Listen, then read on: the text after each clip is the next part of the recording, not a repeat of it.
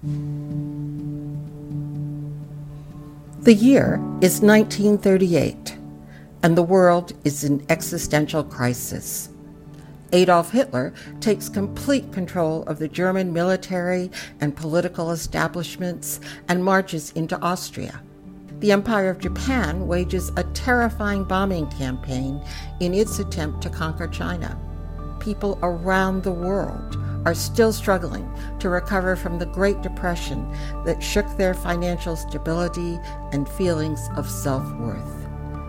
And that year, the Pulitzer Prize for Drama went to Thornton Wilder's Our Town, a deceptively simple drama about life and death in a small New England town. My name is Jan Simpson. Welcome to All the Drama a podcast about the plays and musicals that have won American theater's highest accolade, the Pulitzer Prize for Drama. Our Town may be the most familiar title on the entire list of Pulitzer winners. That's probably because so many of us saw the play or performed in it during high school. According to Dramatics magazine, it was one of the top three plays produced in schools around the country right through the last decade and its author, Thornton Wilder, may be the most versatile writer I talk about in this entire series. Five years after winning the Pulitzer for Our Town, Wilder would win it again for the play The Skin of Our Teeth. But we'll get to that one in a future episode. Wilder is also the only person to have won Pulitzers for both drama and fiction. His novel, the Bridge of San Luis Rey, won the Fiction Prize in 1928. The book told the stories of five people who die when they happen to be on a bridge that collapses, and it was the best selling novel of that year.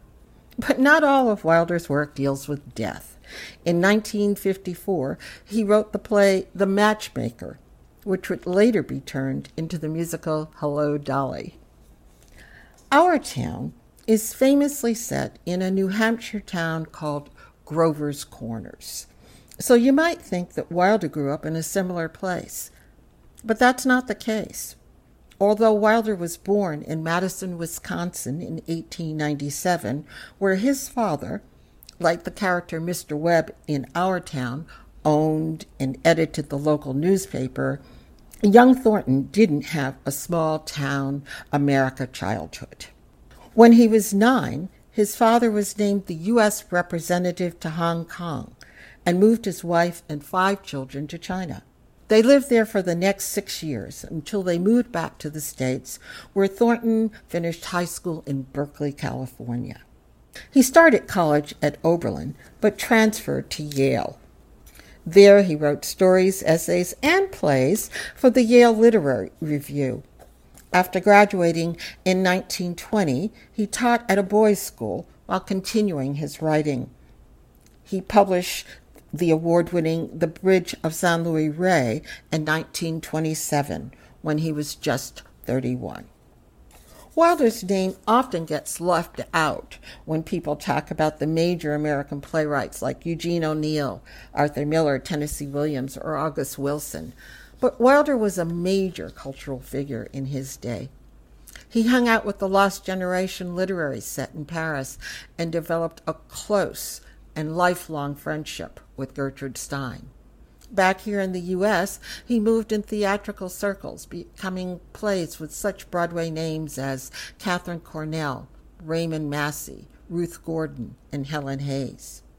But although fascinated by the theater world, Wilder was unhappy with the contemporary American plays he was seeing. So he became more serious about writing his own, starting with one acts, moving up to full plays, and working on several at a time. The one that began consuming most of his attention was initially called M. Mary's Inn, and then Our Village, and finally, Our Town. It centers around two neighboring families, the Gibbs and the Webbs, and their children George and Emily, who fall in love. But it also chronicles the day to day activities of all the residents of Grover's Corners delivering milk, going to choir practice, gossiping about the town drunk. and it celebrates the major moments in their lives marriage, childbirth, death. The story may have been conventional, but the way Wilder structured it was radically different for the time. He insisted on no sets, no props. The, the actors were to mime things like drinking a glass of milk. He refused to establish any real conflict in the play's three acts. And the final act takes place largely in a graveyard where the dead comment on the living. He also created a central character he called the stage manager, who broke the fourth wall by speaking directly to the audience and narrating much of the action. In an essay he later published in the New York Times, Wilder said he wanted the play to explore, quote, the relation between the countless unimportant details of our daily life on the one hand and the great perspectives of time, social history, and current religious ideas on the other. And he was convinced that he was the man who could do it. I can no longer conceal from you that I'm writing the most beautiful little play you can imagine, Wilder wrote his friend Gertrude Stein when he had finished just the first two acts. When it opened, however, the finished play received mixed reviews. But the influential New York Times critic Brooks Atkinson championed Our Town. He wrote that by stripping the play of everything that is not essential, Mr. Wilder has given it a profound, strange, unworldly significance. First Lady and frequent theater goer Eleanor Roosevelt didn't agree. I am glad I saw it, she reported in her syndicated newspaper column, but I did not have a pleasant evening. Nevertheless, the show ran for a then respectable 336 performances, and despite the mixed reviews, when the stock and amateur rights for Our Town were released the next year, there were over 600 productions in the U.S. in just the following two years. Now, in 2021, theaters across the country, both big regional ones and small community groups, are staging the play as their first production when they return from the hiatus forced by the pandemic.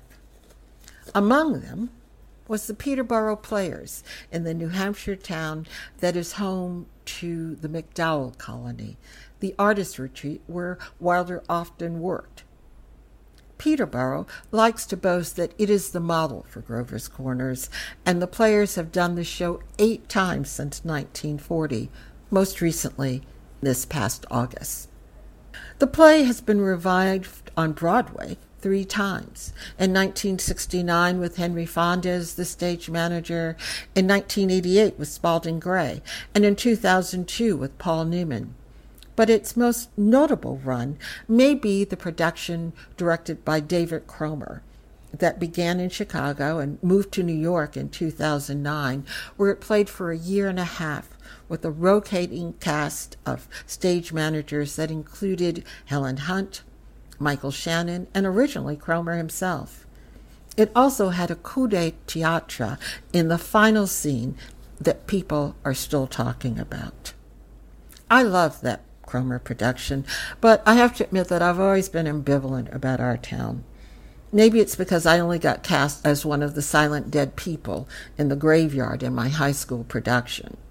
Or maybe it's because the turn of the last century small town life it portrays seems so far removed from my own.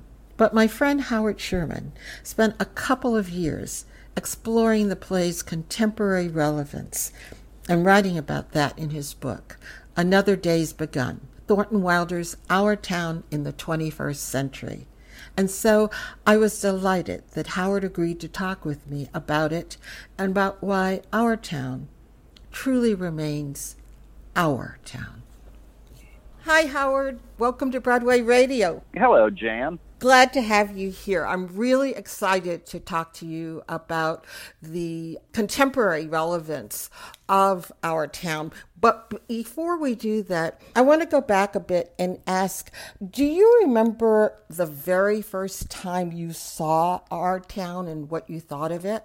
I'm fairly certain that the first time I saw it was at the Long Wharf Theater in 1988, and I thought it was fine, but I was not knocked out by it, uh, even though it had the great Hal Holbrook playing the stage manager. Hmm. So then, what drew you back and made you want to write a book about it? Well, I look at it as a bit of a process. I think it probably had its genesis first in seeing David Cromer's production, which the first time I saw it, I admired enormously because I understood what he'd done with it. But it was the second time that I saw it when Michael McKean had gone in as the stage manager. And that time it just floored me emotionally. Hmm. And I came to realize that that had more to do with me than with the play. What do you mean? My good friend Mike Kuchwara, who was the Broadway critic for the AP and feature writer, had passed away probably eight or nine weeks before I saw the play the second time. And, and that loss was very fresh. And I think the play provoked me to think more about that loss mm-hmm. uh, and whether I had fully appreciated and understood how important Mike was to me. And so I was projecting. And I think the same thing happened to a degree when I saw the play a few years later in a production at Sing Sing Correctional Facility. There's no question my emotions were heightened because I had never been to a prison, let alone a maximum security prison. Uh, but it also was within a year of my dad's passing away, Hmm. which remained very, very raw for me.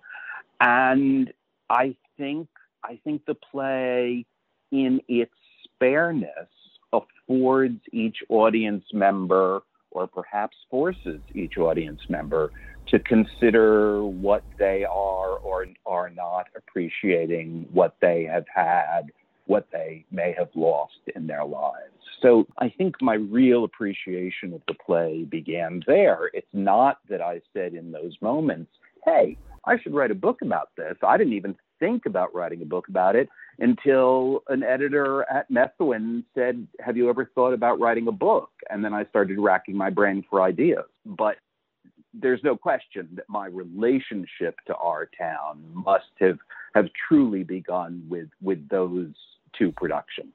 When you think back, look back, what do you think it was that the Pulitzer Board recognized in the play? And I ask this because as I was doing some research, I saw that there were a lot of plays in that 1938 1939 period that were dealing with death or dealing with faith, dealing with some of the same issues that our town was, and yet this was the one. What do you think it was that made it stand above the others?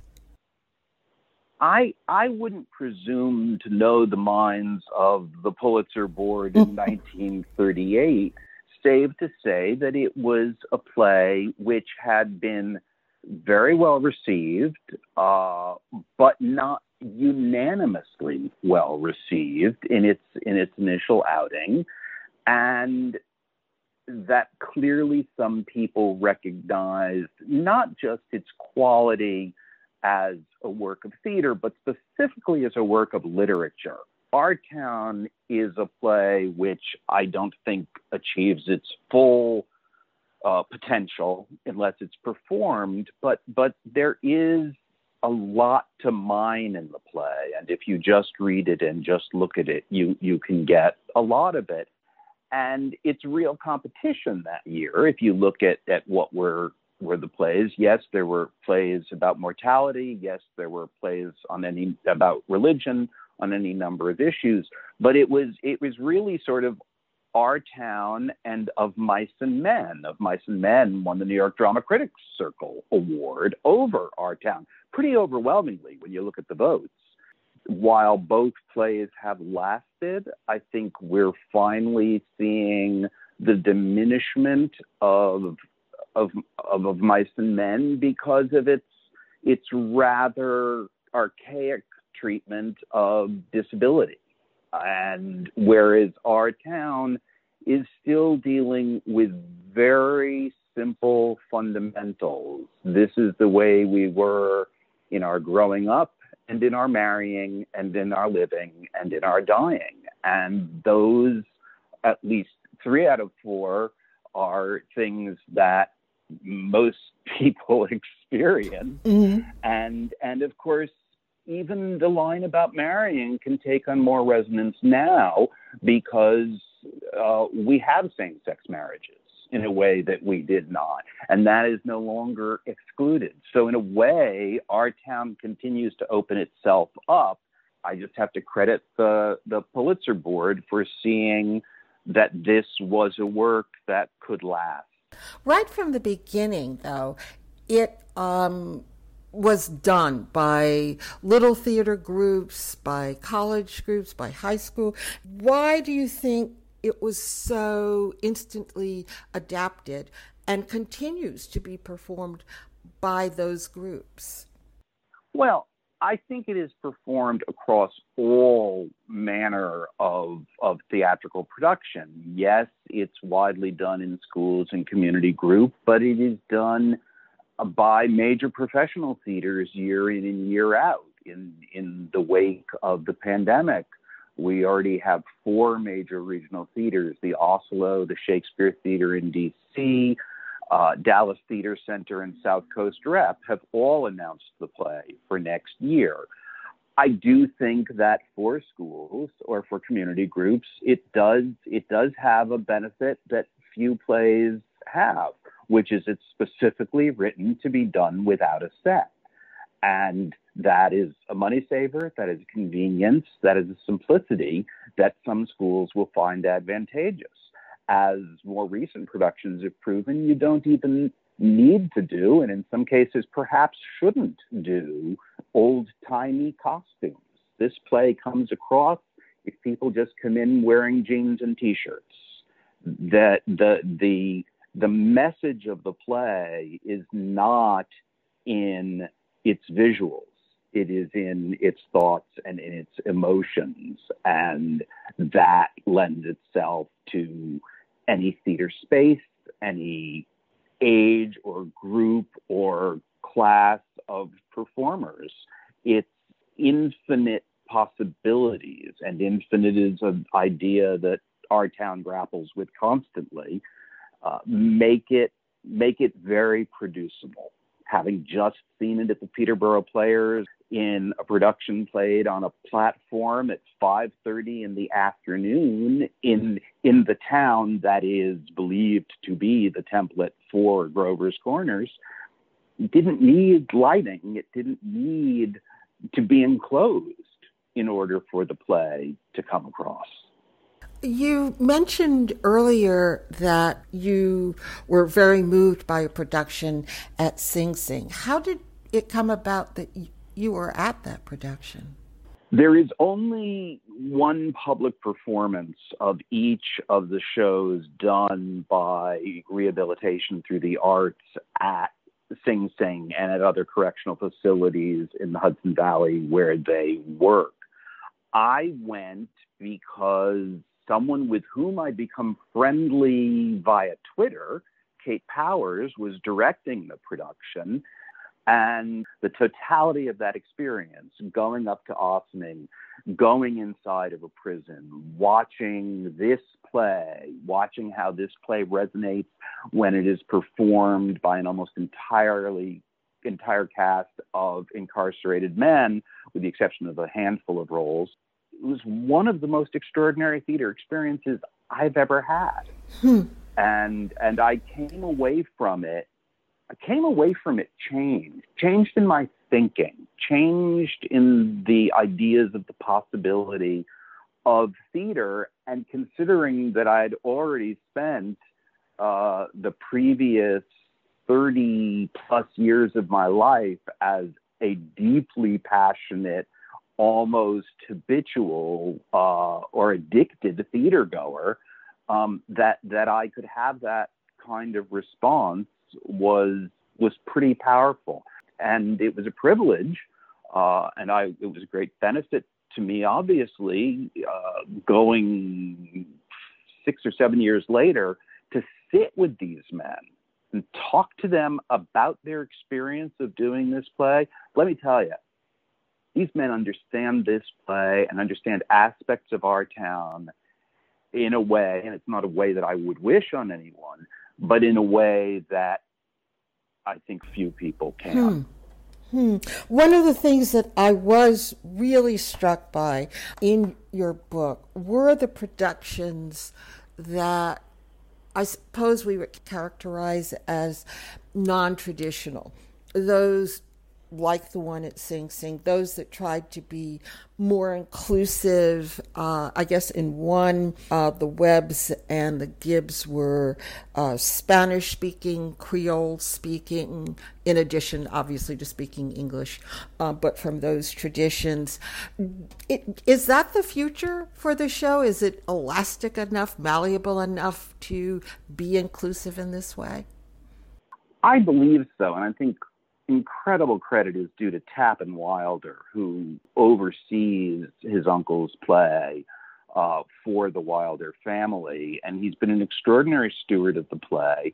But he has also, unlike many people who run literary estates, he has not required that the play be trapped in amber and that it must be done precisely as people imagine it was done back in 1938. Tappan has has supported the idea that the play needs to live, and I think that's had an enormous positive effect on again to that question you asked earlier why does the play go on? Why this play and I think um, whether it is the production you were alluding to, which used both Creole and Spanish, which was Miami New Drama in 2017, whether it's the Deaf West production, also that same year, which mixed American Sign Language uh, and and English, which are two separate languages. There are ways to do this play, whether the changes are visual, whether the changes are in who might be cast in the play, whether the changes are in who might be seeing the play, uh, uh, have, have allowed it um, a great deal of latitude to speak to many different people in many different ways. And I think the play gets a false bad rap as being a play that A is longing for the past because the play itself is constantly reminding you of the march of time, and B, uh, a play that must always be set in the past. David Cromer made a really interesting comment. He said, you know, in 1938, when the play was new, it was set in 1901, 1905, 1913. It was the past, but it wasn't the distant past. So when we when the play is done now, must the play be now about an antique past? Or should directors be grappling with the idea that, yes, perhaps it's, it's looking back, but it was only looking back 30 years when it was written. It was not looking back almost 100 years. I, that makes me wonder if Wilder were writing the play today, that small town life has changed. Lots of people have abandoned small towns, or if there are small towns, they're not dealing perhaps as much with the town drunk as with opioid use. Someone like the choir master, who there's a subtext of his homosexuality, might be more open. Do you think that, that Wilder would be grappling with that? I would never presume to know Thornton Wilder's mind, but we can look. I mean, in the cursory work that I did, looking at earlier versions, drafts of the play, what I found fascinating was that it seems that Wilder kept taking things out. He kept, and in this, when I say taking things out, taking specifics out, taking details out. He kept opening up the play. And even though there's such specificity in things like a particular system of breeding chickens, the philo system is still there in the play, and we can all be mystified by what that is. Though I did look it up. It's real. It's not something he invented. That's not what the play is about. It's never been about those details, except to the extent that when we hear about a self filling uh, trough for drinking trough for the animals, when we hear about the progression of cars starting to outnumber the horses on Main Street, we are reminded that even small towns were changing. And so, how he might have brought those changes or what he might have chosen to represent were he writing today, I'm convinced that yes, he might have talked about going from landlines to cell phones, but but I, again, this is not about technology. It's about appreciating the little things in life, the small moments. And the fact of the matter is, the birds still do sing, and the sun still does come up, and gardens do still smell beautiful, and French toast still a good breakfast, and and people still get married and fear marriage even as they move towards it, and while people may we may lose people much too young, uh, and the reasons why we lose people much too young may be different. The loss still hurts as much and still makes us question as much what we do with our life while we have it and whether we appreciate it while we're experiencing it in its fullest. Yeah, those are eternal questions. And I think the fact that the play does ask them means that uh, it's going to continue to be around for a, a long time to come. Yeah, I mean we're we're at an interesting time right now where in theater, there's a lot of questioning about what the repertory has been, mm-hmm. what voices were not able to be heard, what voices will be heard going forward. And I completely understand why there are people out there who might want to debate the relevancy of our town. And, and I'm not going to make a declarative statement about why it is or is not still relevant. But suffice it to say, I think that the things that are at the core of it, when you really remove all the specificity about the people and the things, I think those remain the concerns of philosophers and artists and religions today. Absolutely. Thanks, Howard, for uh, talking to uh, to us about it. I have to say, it's not been um, one of my favorite plays, but talking to you about it makes me actually want to see it again. So, so thanks, thanks for that. Thank you. And thank you for listening. I hope you'll come back next time and that you'll listen to all the other Broadway radio podcasts. And if you aren't already doing so, that you'll consider making a contribution to support our work, which you can do at patreon.com slash Broadway Radio.